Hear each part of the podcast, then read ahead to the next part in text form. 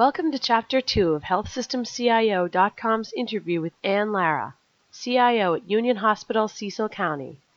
In this segment, Lara talks about the secret behind the success of Maryland's HIE, what it's going to take to increase patient engagement, and the innovative work her team is doing with remote monitoring. We've heard a couple people talk about CRISP. It seems like it's it's maybe one of the more functional HIEs out there, and uh, I, I kind of wonder what what do you think is uh, is CRISP doing right? The staff of CRISP do a really good job keeping in touch with the folks that are doing the work on a on a daily basis. So they have a clinical advisory um, committee, they have a technology um, advisory committee, and I think they, they really take the information from those committee members very, very seriously. Um, and they're always looking for ways to um, improve or provide value-added services to, to their to their customers, you know, to the hospitals, to their provider base, et cetera. So you know, the first thing is, you know, looking at get, getting the information about patients. So they did that. They accomplished that. Um, they have a an event um, notification service so that providers that subscribe to that, or or even like case managers that prescribe to, to that, if a patient associated with them is admitted to any of the hospitals within you know the state of Maryland, that they get an event notification that hey, your patient was admitted. So you may want to know that. They've also worked with a number of the hospitals, including us, in terms of helping hospitals kind of meet their transition of care via the CCD um, requirement for meaningful use perspective. So they've set up their own direct account, um, direct trust accounts, and things like that. So they've done that. The other thing that they're doing is um, they're working closely with other pieces and parts of the state government. So, for example, um, the organization that's responsible for kind of regulating um, healthcare and healthcare services in the state of Maryland, HSCRC, they're they're becoming a um, a source of reports, if you will, for that particular organization and subsequently for the rest of the hospitals in the state of Maryland. So if I want to take a look at um, my readmissions um, throughout the state of Maryland, I could probably get that information from CRISP so, so again, they're, they're doing a lot of really good things um, from a state of Maryland perspective, supplying you know meaningful data.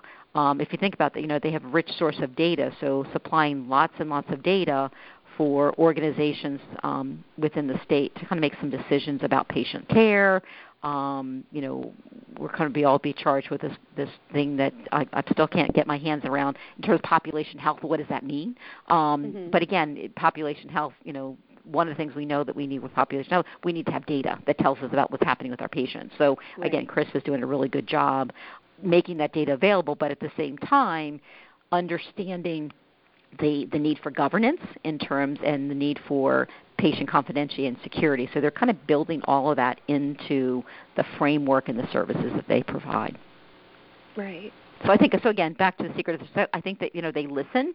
Uh, I think you know, and they listen to the folks that um, are actually doing the work on a daily basis, and they're getting their requirements from those from those individuals, and, and kind of prioritizing um, what they work on next based upon that feedback. And again, I think they've been very very successful. They're a good, good group of people to work with. Yeah, yeah, that, that's what it certainly sounds like. Okay, so let's, uh, as far as some of the other things that are that are on your plate, um, mm-hmm. where do you stand with the ICD-10? That's a great question. So, you know, one one of the things I'm responsible for is not only the health information services, but health information management, which back in the day was medical records. So, um, ICD-10, I can I can say very very proudly that our organization, from our coding staff, is ready for ICD-10, and that's that's due in part to the great leadership that um, we have in our HIM department. You know, our HIM director was was very disappointed that the ICD-10 um, implementation was delayed because they were ready. Um, so we have that going on. She's been spending a lot of time making sure that her staff is educated, but she's also spending a lot of time making sure that the providers are educated in terms of you know how how ICD-10 may or may not impact them. The other thing that we've actually um, we're going to be implementing this summer is something called computer assisted coding. Um, it's a product. I mean, there's a number of companies that are out there that have it. We we decided to purchase 3M um, computer assisted coding, and what this program does, it actually it helps the coders. It, it kind of gathers in because right now the, the coding workflow is that you know the coders have to to of go through lots of documentation now in the electronic world to to identify the right code um, for a particular patient when he or she was discharged from the hospital. So it's it can be like you know very labor intensive to make that happen.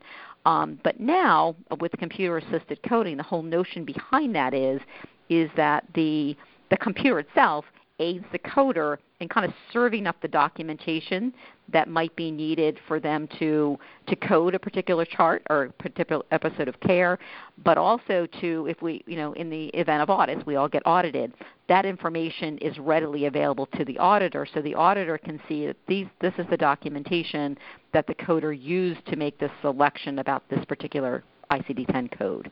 So we're really excited um, about starting this implementation. Um, our hope is that we'll be live by the end of August with this with the computer assisted coding again um, well in advance of the ICD-10 um, deadline. So we'll have a chance to kind of practice and use it before ICD-10 kicks in. So we're really again really excited about making that happen. Yeah, definitely, and uh, I, I would think that that as part of that, there's uh, you know has to be a pretty significant focus on um, uh, education, just as far as all, all the you know all, all the coders and everyone who uses uses the system. Yep, exactly. And again, that's that's the, that's the, the big project that we have going on this summer. Yeah. Okay. You, you mentioned um, briefly before about uh, patient portal. Um, is mm-hmm. that something that you have at this point? We do. We actually have a patient portal, and it, it's the Meditech patient portal. Um, and we it, it, it's a great portal. Um, information is there for the patients to look at it. Any services that they have done at um, at Union Hospital they can have done. Our release of information folks, um, again under the HIM umbrella, are the folks that actually control um, the access and make sure that all the, um, the the right security checks are in in terms of who gets access to the the portal. They're the staff that actually goes out and goes on the units and says and tells the patients about the portal and gets patients to sign up for the portal. So um, that's that's been really a, a good adventure for us. Um, interesting enough, and I, I, I know that we're not alone in this. Um, one one would have thought when you when you talk about patient portal, patients are going to love that. They can't wait to get in to get their information. Mm-hmm. That's not, not not been the case. Um, not here, and and, right. and talking to to colleagues throughout the country, meeting that five percent of all discharge patients actually you know going in and viewing downloading or transmitting their um, their information has been a challenge to get that five percent. Um, yeah. You wouldn't think so. It sounds like a small number, um, but I really think that from a cultural perspective, we still need to change the the culture a bit to, and to make patients. Um, and the community and consumers understand that you know they're responsible for their own health and wellness, and part of being responsible is having the information about themselves and one place to get that information is in the patient portal. So I think we, st- we still have a ways to go with that, um, but the tool is there. Um, I think the challenge is is that there's multiple patient portals, right, depending upon what EMR. So I may have my um, my ambulatory practices use um, Allscripts um, as their EMR. So there's an Allscripts patient portal to get pieces of information from. Then I have the Meditech patient portal to get pieces of information from. If a patient were to go to, you know, one of the hospitals down the road, there'd be another patient portal. So it's still a bit fragmented from a patient perspective. So a patient conceivably may have to you know sign into multiple portals to get the full picture of what's going on with them. So we have a lot of work in that area. Um, to make it easier and better for the patient. Um, but I think the you know the tool is there. We just have to think a little bit broader in terms of how do we make it more usable for the patient. Right. Yeah, and and uh, it's definitely what what we've been seeing is that there there are so many challenges with that, and that it's one of those things that sounds great in theory, but uh, mm-hmm. you know when you're talking about patients who have a one-time visit to a hospital or, or uh, are not chronic care patients, it, it's definitely a challenge, but uh, right. one that's that's the focus of a lot of people right now.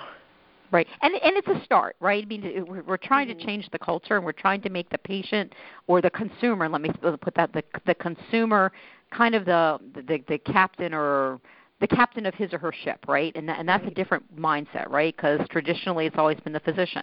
Um, and, and, and, why has it been the physician? Well, the physician has the knowledge and the experience and access to information. So we, we're kind of changing things a bit. We're giving the patient access to information. We're trying to educate the consumer in terms of all things health and wellness. Um, but again, that's going to take a while. But but again, the tools are there. We just have to figure out how to how to again change the culture with the tools that we have and make the tools even better. Right. And now one other piece of that that patient engagement picture is where you talk about uh, you know that that remote monitoring, and that's that's mm-hmm. something that I know that uh, for a lot of people it's kind of in the early stages or the planning stages. But um, what are you what are your thoughts around that, or are you looking at that anytime soon? Kate, that's a great another great question, and, and one that I, I'm really happy to share with you. So, um, from from an HIS or an IT world, um, and, and again, I, I own the technology, if you will, or have a say in terms of technology. Um, I have a cl- clinical background as a nurse, but I don't necessarily own the patient population. So, in order to make telehealth or remote patient monitoring successful, um, it has to be a clinical kind of IT partnership.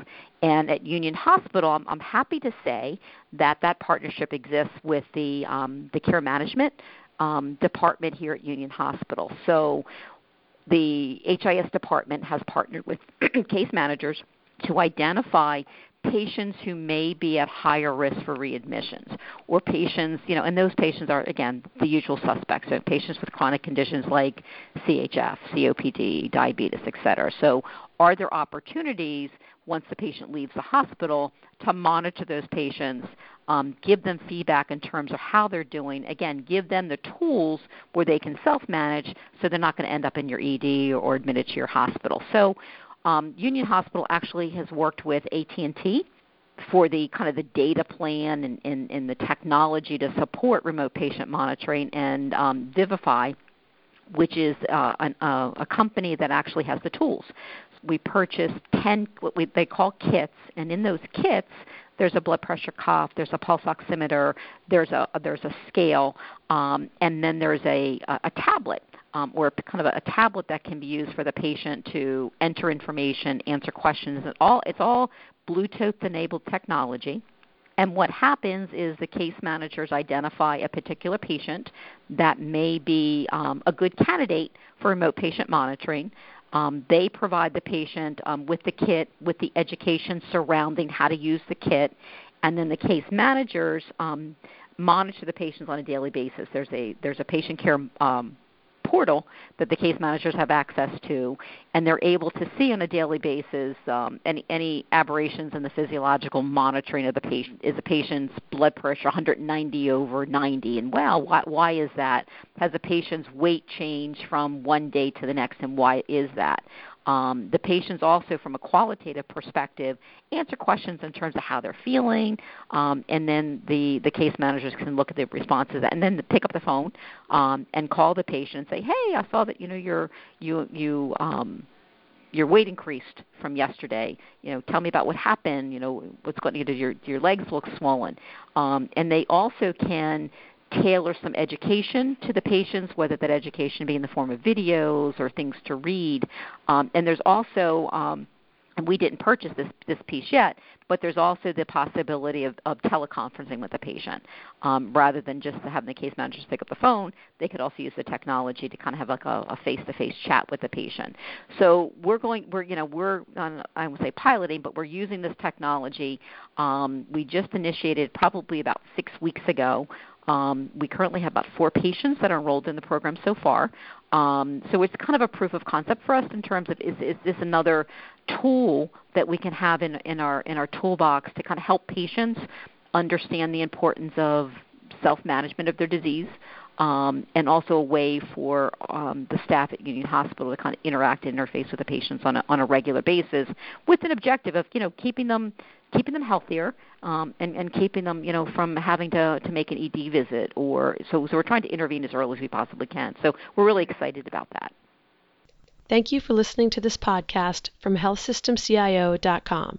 To hear other podcasts, visit our website or subscribe to our account in iTunes at healthsystemcio.com backslash podcast.